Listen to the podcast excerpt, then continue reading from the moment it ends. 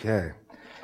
As usual, here's the order. We will open it up to anything with Psalm 19 or the Psalms in general that we've been looking at. And then we do have some points on the sheet from the Holy Spirit that we can go over if there aren't any questions. But yes, Natalie. There's two cross references I wanted to double check. I know I wrote one down incorrectly. And that was um, verse 9, talking about the fear of the Lord is the beginning of wisdom. What was the, the other psalm? Um, don't I have there Psalm, isn't it? No, it's not written there, is it? No. It's Psalm 34 1, 11. Psalm 34 11 is, is David says, Come, O children, listen to me. I will teach you the fear of the Lord. Psalm 34 11. Yes. Oh, no, no you got to raise your hand again. Okay. Another one was um, in 12 and 13, talking about the different types of sin. You said it was Numbers 15. Yeah, let's go there. We were running out of time. Never that never happens with me because I never I never I never talk long. I'm always brief and to the point. Let's go to Numbers 13. 15. Numbers 15. Let's go to let's go to the thing that I wrote down. Numbers 15. Um, then we'll check out Hebrews 10. Yeah, the Bible distinguishes between inadvertent sin and the sin of the high hand, high handed sin. And Numbers 15 um, sheds some light on those distinctions. Distinctions which, even though the, the remedy for them is different, do, do persist into the new covenant. So, Numbers 15, um, 27 to 36. Um, there it is. Okay. We'll go back to 22. If you sin unintentionally and do not observe all the commandments that the Lord has spoken to Moses, all the Lord commanded you by Moses, from the day that the Lord gave commandment and onward throughout your generations, then if it was done unintentionally without the knowledge of the congregation, all the congregation shall offer one bull from the herd for burnt offering, a pleasing aroma to the Lord, with its grain offering and its drink offering according to the rule, one male goat for sin offering. And the priest shall make atonement for all the congregation of the people of Israel. They shall be forgiven because it was a mistake. They have brought their offering. So notice unintentional sins still require atonement and forgiveness. It's not simply good enough to say, I didn't know, so it's okay. It's a different class of issue. But unintentional sin is still sin, and it still needs forgiveness, and it still needs atonement. Christ died for unintentional sins. Verse 27, so that's a corporate unintentional sin. Verse 27, if one person sins unintentionally, he shall offer a female goat a year old for a sin offering. The priest shall make atonement for the Lord for the person who made a mistake. When he sins unintentionally to make atonement for him, he shall be forgiven. You shall have one law for him who does anything unintentionally, for all who is native among the people of Israel, and for the stranger who sojourns among them. But the person who does anything with a high hand, and here's the picture of the high hand, a raised fist, defiance, willful, intentional. Whether he is a native or sojourner, reviles the Lord, that person shall be cut off from among his people because he has despised the word of the Lord and broken his commandment, that person shall be utterly cut off. His iniquity shall be on him, which is a nice way of saying cut off means killed, removed from the camp. Now, you go, oh, that's the Old Testament. God was rough in the Old Testament. Go to Hebrews 10. Hebrews 10.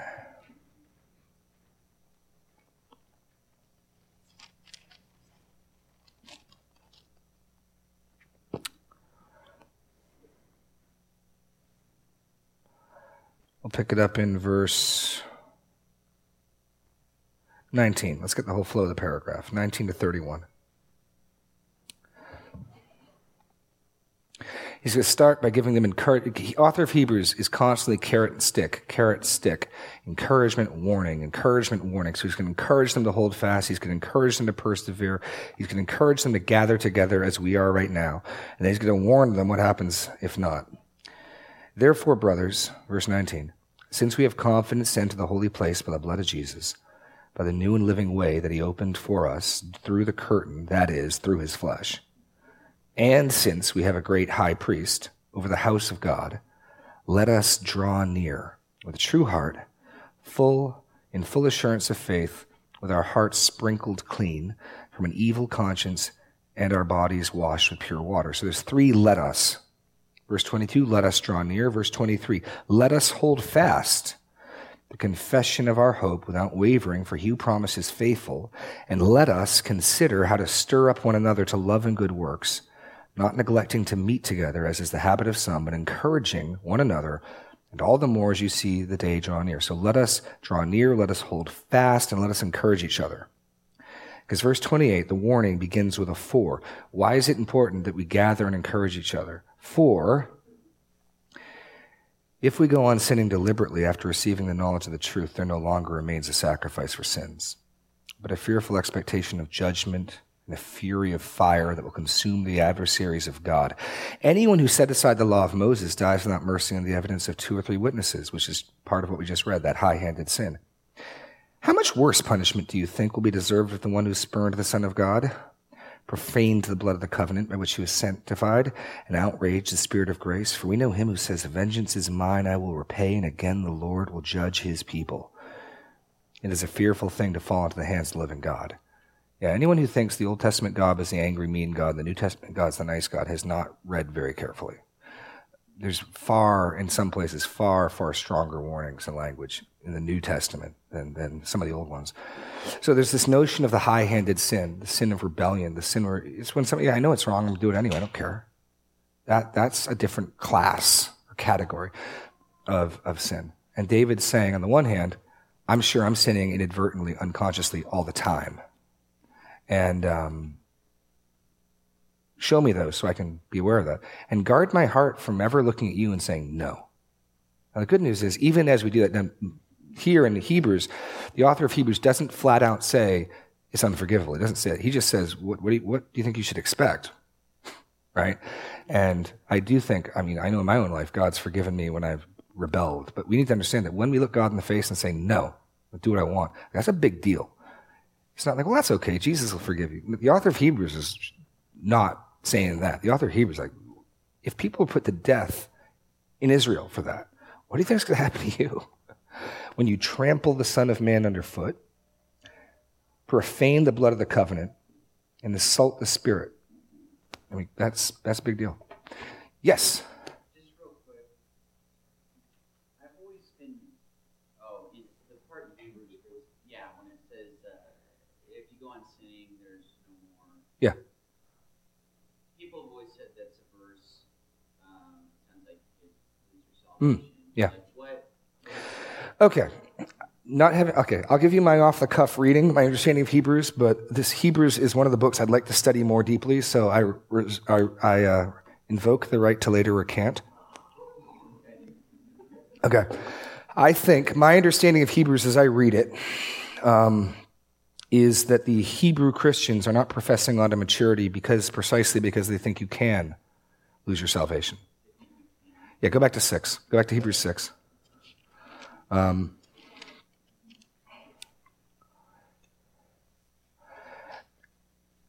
because of the sacrificial system, your sacrifice runs out and you need to do a new one. And then you mess up again, you go offer a new bull. And so I think they're having a hard time wrapping their heads around a once for all sacrifice that is finished. And so you accept, you, you, you confess Christ, you repent, you turn to Him, and then you really screw up. Then what? Do you get saved again? Under the sacrificial system, that's what you do. So he- something's preventing them in 6-1 from pressing on to maturity. Let us leave, set aside the elementary doctrine of Christ and go on to maturity. Not laying again a foundation of repentance from dead works, faith towards God, instruction about washings, the laying on of hands, the resurrection of the dead, and eternal judgment. And this we will do if God permits. Now, if you look at those, that content of elementary foundations, it looks like gospel issues.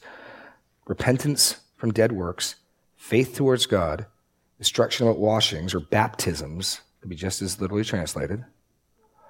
Um, the laying on of hands, resurrection from the dead, and eternal judgment. So what he's telling them, as I understand it, and again, I'm not, this is not a book that I feel like I've really deeply studied, but my off the cuff reading, um, more than off the cuff, having read this a couple times, but um, I've read at least three times. Know. Just, sorry. Okay, it's a joke. Um, is that the, he wants them that they're caught up in this cycle over and over again of I think getting saved. So let's let's move on past this. They just keep coming back. And, and that then I think explains what he says. Um, this will do if God permits, for it is impossible in the case of those who've been enlightened, who have tasted the heavenly gift and have shared in the Holy Spirit and have tasted the goodness of the Word of God and the power of the age to come, and then have fallen away, to restore them again to repentance, so they, since they are crucifying again the Son of God. The point is, if Jesus wasn't good enough the first time, he won't be good enough the second time. You can't re-crucify, contrary to the Roman Catholic Church, you can't re-crucify Christ. And, and so because everyone wants to argue, is this a Christian? Is this not a Christian? I'm caring about the verbs. Whatever you make of somebody who has been enlightened, tasted the heavenly gift, shared in the Holy Spirit, tasted the goodness of the Word of God and the powers of the age to come, something's impossible. So if you say, this is somebody who is never saved, which is what my old pastor, John MacArthur, he thinks this is talking about a non-Christian, someone who's right on the verge, they come on Sunday, then my question is, what is impossible for that person? Because that's the verbal force. what you've got is a long conditional clause. In the case of X, and X has like eight subcategories, they've tasted it, it is impossible. What's impossible? And so if, if you read in this is an unbeliever the whole time, what is it's impossible for them to make another false profession of faith? Doesn't make any sense to me. Something's impossible. That, that's the verbal force of this long clausal sentence. It is impossible in the case of those who've once again been, who've been enlightened, who've tasted the heavenly gift and shared the Holy Spirit and have tasted the goodness of the word of the power and the age to come and then have fallen away. It's impossible to restore them again to repentance. I, I, my reading, uh, I know this is one of the more um, disputed passages in the Bible, but I'm not alone in this, for whatever it's worth. It's not something I made up.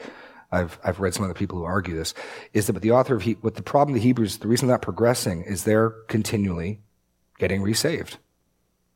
And he's saying, guys, let's, let's press on past every Sunday you get saved again. Because if you did fall away, if Jesus somehow wasn't sufficient the first time, he won't be sufficient the second time. Which is the same argument in Hebrews 10. There's no longer a sacrifice. It's not like you do a high handed sin. It's okay, I'll go offer a bull. No, there's a once for all sacrifice. You don't get to get out of it that easily. Um, you, God's a consuming fire, and you've just trampled on the Son and insulted the Spirit and considered the blood of the covenant which sanctifies you a common thing. That, that anyway, that's that's my my off the cuff reading. I know good and godly men take a different reading, and I'm not prepared at length to defend that, but um, I think Charles Ryrie holds that view, which, yeah, anyway. Any further, is that, that help? I mean, does that scheme at least make some sense? Um, that's my understanding of the warning in Hebrews 6, and I think it flows into Hebrews 12, and that also explains why the author of Hebrews is so insistent about once for all sacrifice. Um, but like I said, very godly men would disagree with me on that, and I certainly haven't studied it to the point where I want to be dogmatic and say, no, that's it. Any other questions about Hebrews? Any other questions about Psalm 19? Jim. Yeah. Hmm.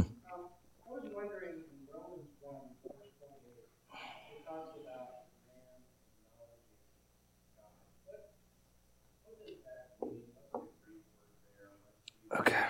Good question. Yeah, I can find out. Um, 128. Okay. Give Bible Works Olive Tree about 10 seconds, and I'll be there. Okay. Open up. Eh. Open. Nope, not highlighters. Library favorites. There we go. Um, for those of you listening at home, I'm operating an iPad.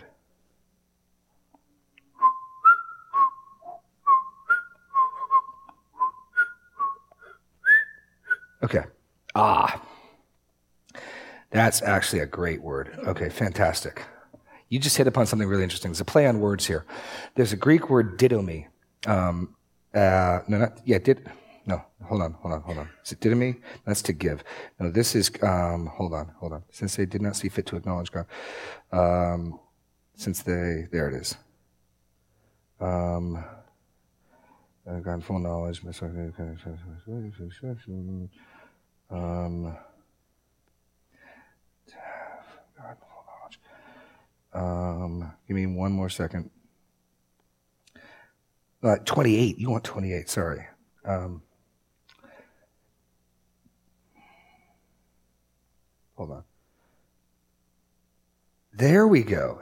Yeah, okay. Dakadzo. Okay. Um, dokimadzo means to approve, to test. So like when you buy like your shirt or your underwear and it's like inspected by number 17, that's the concept of dokimadzo. It's to approve or to test. And there's a play on words in the Greek. Since they, literally, and even as they did not approve the knowledge of God to have in fullness. So they, they look at, here's this knowledge of God, this knowledge of God evident through creation, and they evaluate it and they say, that's not worth holding on to. We don't approve of keeping it. We don't approve of holding on to it. Right. Well, that's, I think they're trying to get to they didn't see fit. I think is where the ESV is trying to get that out of it. But the play on words is this. They did not approve of keeping or holding on to the knowledge of God. Therefore, and this word God gave them over that you see three times through Romans 1, um, God gave them over to an unapproved mind. It's dokimadzo with the alpha primitive in front. Like you have moral and amoral. It negates the word. Symmetrical, symmetrical and asymmetrical. Since they did not see fit to acknowledge, since they did not approve of keeping the knowledge of God, God gave them an unapproved mind. It's kind of like saying, oh, you want to think perverse thoughts? Here's a mind that does that really well. Here you go. Which then, if you go to Romans 12, which is we looked at this morning, the solution for this unapproved mind that we are now as fallen men given is shows up in Romans 12. I remember C.W. Smith, I got to, sorry, C.W. Smith, godly guy who was dying of cancer when I was at master's college. I got his last semester teaching Book of Romans. The guy taught it from a Greek New Testament. That's all he had. It was really cool. It was worn out. And I remember him highlighting this, this theme that pops up in Romans. So Romans 12, um, I appeal to you, therefore, my brothers, by the mercies of God, to present your bodies as a living sacrifice, holy and acceptable to God, which is your spiritual worship. Do not be conformed to this world, but be transformed by the renewal of your mind, that by testing you may discern, literally as approve. You may approve. In other words, this, this unapproved mind that was given over at the fall, given over as judgment, can now be transformed and renewed so that you can now finally look at what God says and say, yes, that is worth having. That is, that, that's the whole issue of the gospel. It's not that man can't understand the gospel in the sense of, you know, an unbeliever could diagram John 3.16 perfectly. What they can't do is look at it and say, worth keeping, approved. I accept that. Let's receive that. And, and so Man looks at God, says, I don't want to know that. I don't approve of that. God says, here's a mind that does that type of stuff really well. And then the solution in Romans 12, 2 is the transforming and the renewing of your mind so that now you can approve God's will.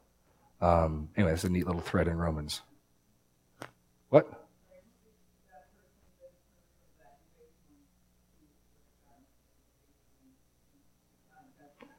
Sure.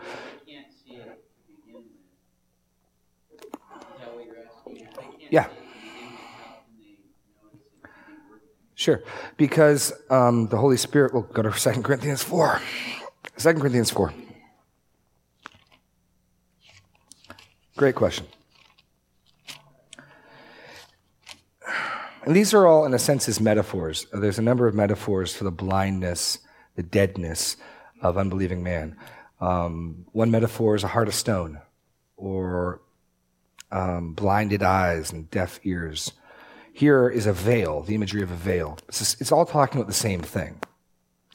Um, the inability of natural man to see the beauty of Christ in the gospel, and therefore this inability to respond. Pick it up in verse 3.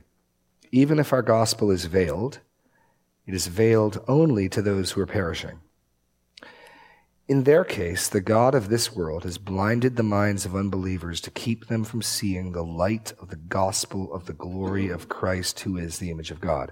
So when unbelievers perish, when you, when you share the gospel with your friend and they don't respond, it's because they don't really see it for what it is. They're blinded. They, they, they get it, but it seems ugly to them. Kind of like Psalm 19. Some people, this notion of God's word exposing sin. I don't want my sin exposed. They run from it. To others, when you get it can be forgiven, it can be redeemed, it can be changed. You, you move towards it. Here, people aren't seeing. For what we proclaim, verse 5, is not ourselves, but Jesus Christ is Lord, with ourselves as your servant for Jesus' sake. And then this is wonderful. How does that veil get removed? He, he links it to Genesis 1. For God who said, Let light shine out of darkness, what's he referencing? Let there be light. Has shone in our hearts to give the light of the knowledge of the glory of God in the face of Jesus Christ. So, if I understand the imagery, just as God, without prompting or provocation from anything outside of himself, according to his good pleasure, spoke light into being, so God speaks, let them see, into the hearts of men. Now, that doesn't mean that our mind is fully conformed to God. The first thing our mind can see when it's renewed is Christ and the gospel. And then after that, there's a whole lot of relearning we've got to do. I used to think this about marriage. I used to think this about pride. I used to think that now I got to approve what God says. Now I've got to transform my mind so it's following his patterns. But the very first thing is God pulling back the veil and revealing Christ. And that's not something I muster up in my own will. That's a sovereign work of God, just as sovereign, I think, as God in Genesis 1 saying, let there be light. I'll give you an example. Let's go to Acts 17, Lydia. Um, or this is the same thing, um, Candy. I think Jesus is talking about in John 3 the wind blows where it will. The new birth. That's another metaphor. Being born again. It's another metaphor. Um, and Jesus likens the new birth to the wind goes where it pleases. You hear it sound. You don't know where it's coming from. You don't know where it's going. Hold on. We're, hold on. We're getting to 2 Corinthians. It says the God of this world prevents them. Isn't that Satan? Yes. Well, but, but, you got to picture the whole picture. Jesus in John 8, your sons are your father, the devil, and your will is to do his desire. I mean, so we come into this world on the other team, which is, and the, so, and being on the other team, the team captain doesn't want you to see, you know, um, because your hearts and wills come in on the other team. And, okay, so where, where are we going? Acts. Hold on. Yes, we're dancing around the whole issue of predestination and the sovereignty of God. That's fine. But that's why this is a big issue and why, yeah, we're taking some, anyway, fair enough. Um, who, the question we're looking at is who is the initiator at conversion? God or man? Who takes the initiative? And I think the Bible again and again and again and again says God. Um, is Lydia Acts 17 or 16? Might be the wrong one. Yeah, 16, sorry, Acts 16, 14.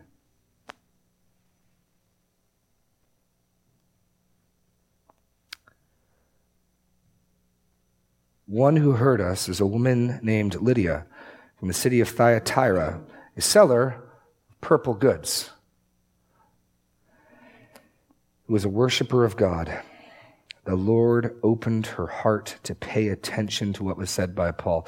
There's the initiator's God, a work of the Spirit, I would say, on her heart, is what prepares the way for her coming to faith. He speaks light. He doesn't, their mind isn't renewed. Well, no, he, he okay, here's, here's, God has given all of humanity over to base mind as, as in judgment for sin, right? It, it's, it's, it's a judgment. It's not capricious. In Romans 1, it's because because they didn't choose to acknowledge God, God did this. So it's in response. It's, it's a fitting and just judgment. And then God sends the gospel out everywhere. But because, as Jesus says in John 6:44, no one can come to me unless the Father sent me draws him. So everyone's invited. No one gets turned away. No one, no one who wants Jesus gets refused. Sorry, you're unelect. Go home. But what we learn is no one's going to want Jesus unless the Father does a work changing their hearts. So Jesus can say, you can't even see and you can't even enter the kingdom of God unless you're born again. New birth is, is essential to even see the kingdom of God, to, to even get it, right? Um, 1 Corinthians 2, the natural mind does not accept the things of the Spirit of God, for they are folly to him, and he is not able to. Um, without the Spirit of God working, it's just going to look like that veil. These are all metaphors, right? The veil. So, God, so the gospel's present, and God pulls back the blinders. And all of a sudden, this message that maybe you've heard 20 times before seems lovely and beautiful. And then you, freely, no one making you, choose to turn and trust Christ. But you never would have turned and trust Christ while he still looked ugly and unappealing to you. So God turns on the lights, right? But there's still a ton of your thinking and a ton of your mind that's still been conformed to the world. And that's what Paul's talking about in Romans 12, where he's saying now continually, I keep finding new things every day where I've adopted the world's thinking or I've adopted the world's values and I go, whoa, and, you know, straighten up my thinking. Um, Is that addressing your question or am I dancing around it? Yes. Yeah.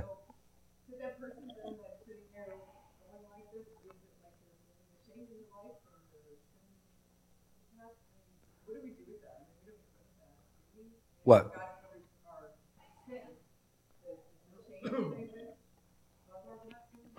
Um, it's, that's He doesn't regard anything against himself. Yeah.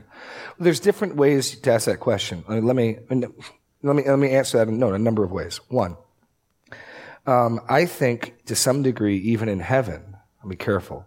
There will be some remembrance and or feelings of shame from our sin. The reason I say that is not in any way that we feel bad, but like our praise to Christ will be directly proportional to what he saved us from. I got to have some comprehension of the horror of my sin to praise the magnitude and the glory of the Savior, right? Okay. I was just telling Scott a week or two ago some episode in my life before I became a Christian that is a shameful event. And in telling it to him, I, I, I was aware of the shame. But that is not a shame that I bear around crushing me. If, if, if I were to relate that account to somebody else, and I'm not going to here, um, in telling it, I would feel shame, right? But that has been forgiven. That has been redeemed. I don't, it doesn't beat me. So I can look to my life and say, yeah, I did some terrible things. And I was terribly unkind to some people. And when I think about that, absolutely, there's a sense of like, wow, you know, like, but there's all the difference in the world between that type of guilt um, and a crushing, beating, destroying, tearing apart. Here's here's really the question, because God does. Okay, let me take four steps backwards. Our culture doesn't know what to do with shame. Does not know what to do with shame. The older cultures don't know what to do with shame, but at least they recognize it's it's a big deal. It's why the, the Eastern cultures, the shame cultures, right?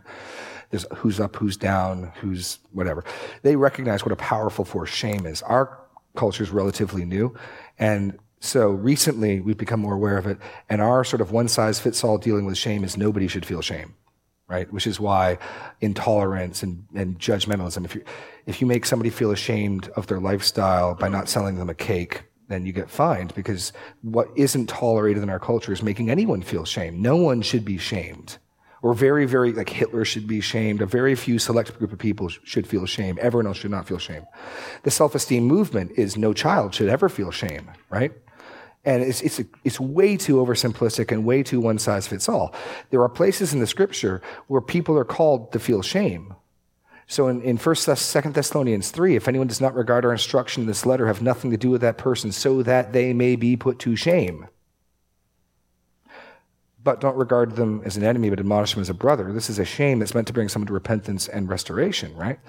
So to me, the question about guilt and shame is, does your guilt and shame drive you to the cross and forgiveness and your savior and exulting in your salvation? Or does your guilt and shame drive you to the corner like the dog with your tail between your legs? It's the fruit it bears. So if I'm feeling a shame um, or guilt, it's too simplistic to say, oh, that's from the devil. Well, the Spirit convicts of sin, righteousness, and judgment, right? And even if it's something I thought I've dealt with, maybe I haven't fully dealt with it. Have I really fully repented of that? Have I really, are there not other aspects of what I've done that I need to tease out and press out further? And is there another person I need to apologize in reference to this thing that I thought I'd confessed last week? Maybe there. So I don't want to too quickly brush over that. If the Holy Spirit's potentially bringing it to my mind, one of the Spirit's ministries is conviction of sin and guilt and judgment. However, Satan's accuser of the brethren, and in the presence of God in Zechariah 3 with Joshua the high priest, it's just, you know, telling us we're dirty, nasty schmucks. And so you you got to distinguish which one's which. And to me, the distinction is: is this shame and guilt driving you towards God's word, towards your Savior, towards prayer, towards His people? Then I'd say if that's the fruit it's bearing, okay, bear with it. You know, the Spirit's teaching you something. If it's driving you away from the Word, away from prayer, away from God's people, it's demonic. But it's not as simple as just saying guilt, shame, bad. You know what I mean? Because the New Testament, referring to Christians, if I'm acting shamefully, I should feel ashamed. Bottom line, I shouldn't stay there. I shouldn't live there for the rest of my life. But absolutely, that's an appropriate response in my confession and turning is shame. Um, so it's too simple to say never. You, you know what I mean? It, it's, it's a nuanced topic. It's tough. Um, more? Is that good? Are we, we're good? Okay. And we got all types of questions. Okay, yes. Yes. Yeah, yeah.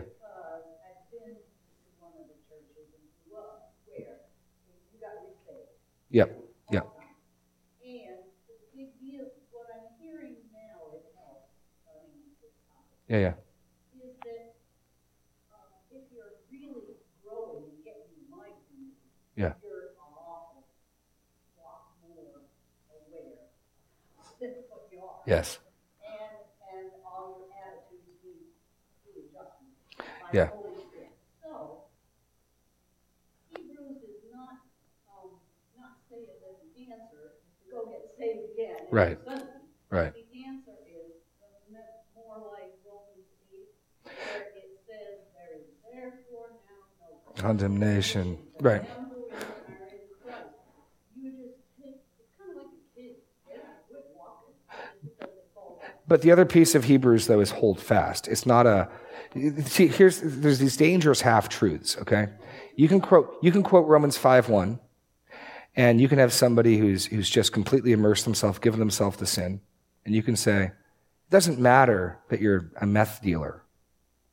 You, you know, Jesus forgives all sin. It's, his cross is big enough. Now that's true as far as it goes, right?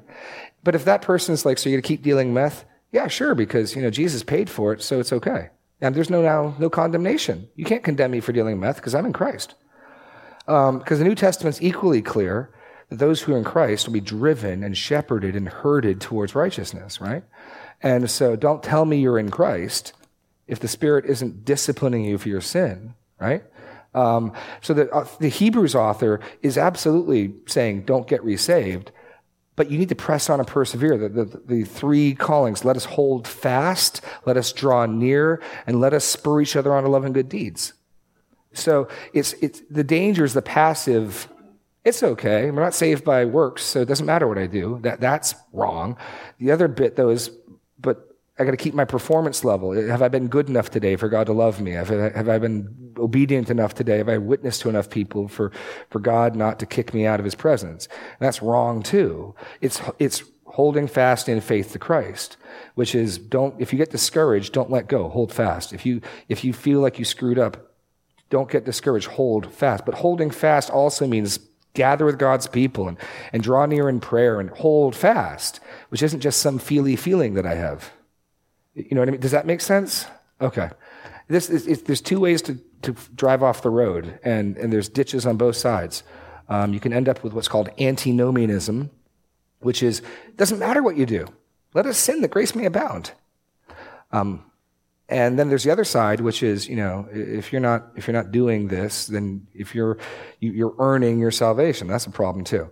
Um, so the tree is known by its fruit, but it doesn't become a tree by its fruit. No matter how many apples I staple onto a thorn bush, it remains a thorn bush. So, so fruit proves the tree. The Jesus says in John, um, not John, Matthew um, 7, you will know them by their fruit. A good tree cannot bear bad fruit, but trees don't become the types of trees they are by the fruit they bear. They demonstrate the type of tree they already were by their fruit. So our fruit is essential to prove who we are, but we don't become Christians by our fruit. That would be work salvation. If I just go do some stuff, I'm a Christian. If I'm a Christian, I'm going to go do some stuff. That's the issue. And so you get some people that say, it doesn't matter what fruit you bear. You can be an apple tree even if you got thorns. No, Jesus says no. The, the other wrong thing, well, I better go get some apples stapled onto my tree so I can be a Christian. No, you need to be transformed. If you're evidencing you're a thorn bush, don't go try to act like a apple tree. Go get a new heart. You know, um, that, that's that's the important distinction. Does that, that help? Fruit evidences what something is. It doesn't make something what it is. That's really the crucial, I think, piece. And so we want to hold on to both of those because, on the one hand, I, have met people that it's usually not for themselves. Most people won't say, "Yes, I'm in, I'm in reckless sin and I'm a Christian." It's usually someone they love, their son, their daughter, their cousin, right? And I, you want to hope they're a Christian. You want to hope it's real. But the fruit they bear consistently is thorns, unmitigated, uninterrupted thorns. And the scripture speaks pretty clearly to that. I'm not going to judge them, but the scripture would identify them as a thorn tree. But you don't want to flip to the other error on the other side, which is um, work salvation. So we've got to establish we will, given enough time, we will evidence what we are. Given enough time, we will. Or, or was anyone back? Lissa, you remember this from youth group? We always, always, always, all seven always, always, always, always, always live out what we believe. You can't separate what you believe and what you do. Sin is lived out on belief. When, it, when the serpent said, You won't die, you'll be like God, we know whether she believed God or not by what she did, right? Who did she believe, God or the serpent? How do we know what she did? And so I can, you can look at my life, I can look at your life, and I can see what you actually do, in fact, believe by what you do. Which is why anything that says, no, you can believe X, Y, Z, but live ABC. No, you don't. If you're living X, Y, Z, you believe X, Y, Z. What gets a little grayer is most of our lives are a mixture of apples and thorns, or figs and thorns, to actually stick with the biblical metaphor. And that's where I think you got to look to where you're growing. Are there more figs than last month? You know, and that's where second. Let's end this discussion. We got five minutes. Let's go to Second Peter. Um, because honestly, my life is a mixture of thorns and figs. Um, it's not as simple as being like, "Yep, I'm a fig tree." Well, there's there's a fair amount of thorns that show up. Second Peter was the first real passage I ever went to that I could get some real solid assurance of my salvation from. Because First John's great, but First John's so stinking black and white. This is how you know the sons of God, this is how you know the sons of the devil. I know who sins doesn't know God. The one who does righteousness. What about me who does both? You know? No, First John's frightening. The Greek helps soften that up a little bit. Like the Greek's a little more clear. It's not an absolute perfection standard. It's the one who practices, which is energerzo, which means to work or to, no, it's point, sorry, I'm speaking without knowing what I'm talking about. The word means to craft or create or to be a profession. So the, really the question in First John is, are you a worker of sin or a worker of righteousness? Which one defines you? And anyway, but Second Peter 3 through 11. Chapter 1, sorry, Second Peter 1, 3 to 11. I'm sorry. His divine, so he's going to start off with the warrant for the exhortation. Because this is true, he's going to start making some commands or instructions in verse 5. So because verses 3 and 4 are true, therefore, verse 5 and following. His divine power has granted to us all things that pertain to life and godliness through the knowledge of him who called us to his own glory and excellence by which he has granted to us his precious and very great promises, so that through them you may become partakers of the divine nature, having escaped the corruption that is in the world because of sinful desire. What he's saying there is, God has given you everything you need to obey him. God has given you everything you need to be conformed to his image. He's given you his promises. He's given you his word through the knowledge of him. So if that's true, if God has said, hey, you can become as sanctified as you want, you can become as much like my son as you want, it may hurt, it may sting, but I will give you the grace, I've given you the tools, I've given you my word, you can change.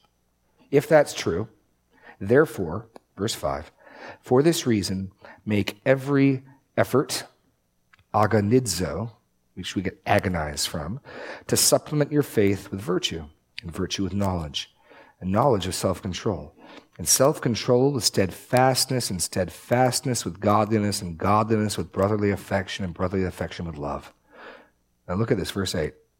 For if these qualities are yours and are increasing, the tree bearing more figs than it used to, less thorns, if these are yours and increasing, they keep you from being ineffective or unfruitful in the knowledge of our Lord Jesus Christ. For whoever lacks these qualities is so nearsighted that he is blind, having forgotten that he was cleansed by his former, from his former sins. Therefore, brothers, be all the more diligent to make your calling and election sure. How do I confirm my calling and election? How do I confirm I'm a Christian? Be growing. That, that's what he's saying. For as long as you practice these things, you will never fall. So, verse 8 again, is the key. For if these qualities are yours and are increasing, that's how you confirm your your your salvation is growing. How do you, know it, when I when I want to prove to you that my baby daughter Eliana is alive and growing, I don't pull out my birth certificate. I show you a breathing, eating, pooping baby. right? But a lot of Christians want to pull out their birth certificate. See, it was January 15th, 1998. Like, no, James, show me your faith by your deeds. Just if someone's like wants to prove you're a Christian, you should just be able to show them the last week of your life. That's that's how you show someone you're a Christian. Not no. Here's my birth certificate. I, I'm alive because I got my birth certificate right here. So, okay, we're just about out of time. So I'm going to do the unthinkable and let you go early. Um, next week, same bat time, same bat channel. We will ulti- ultimately get back to the uh, Holy Spirit questions um, from our sheet. But God bless.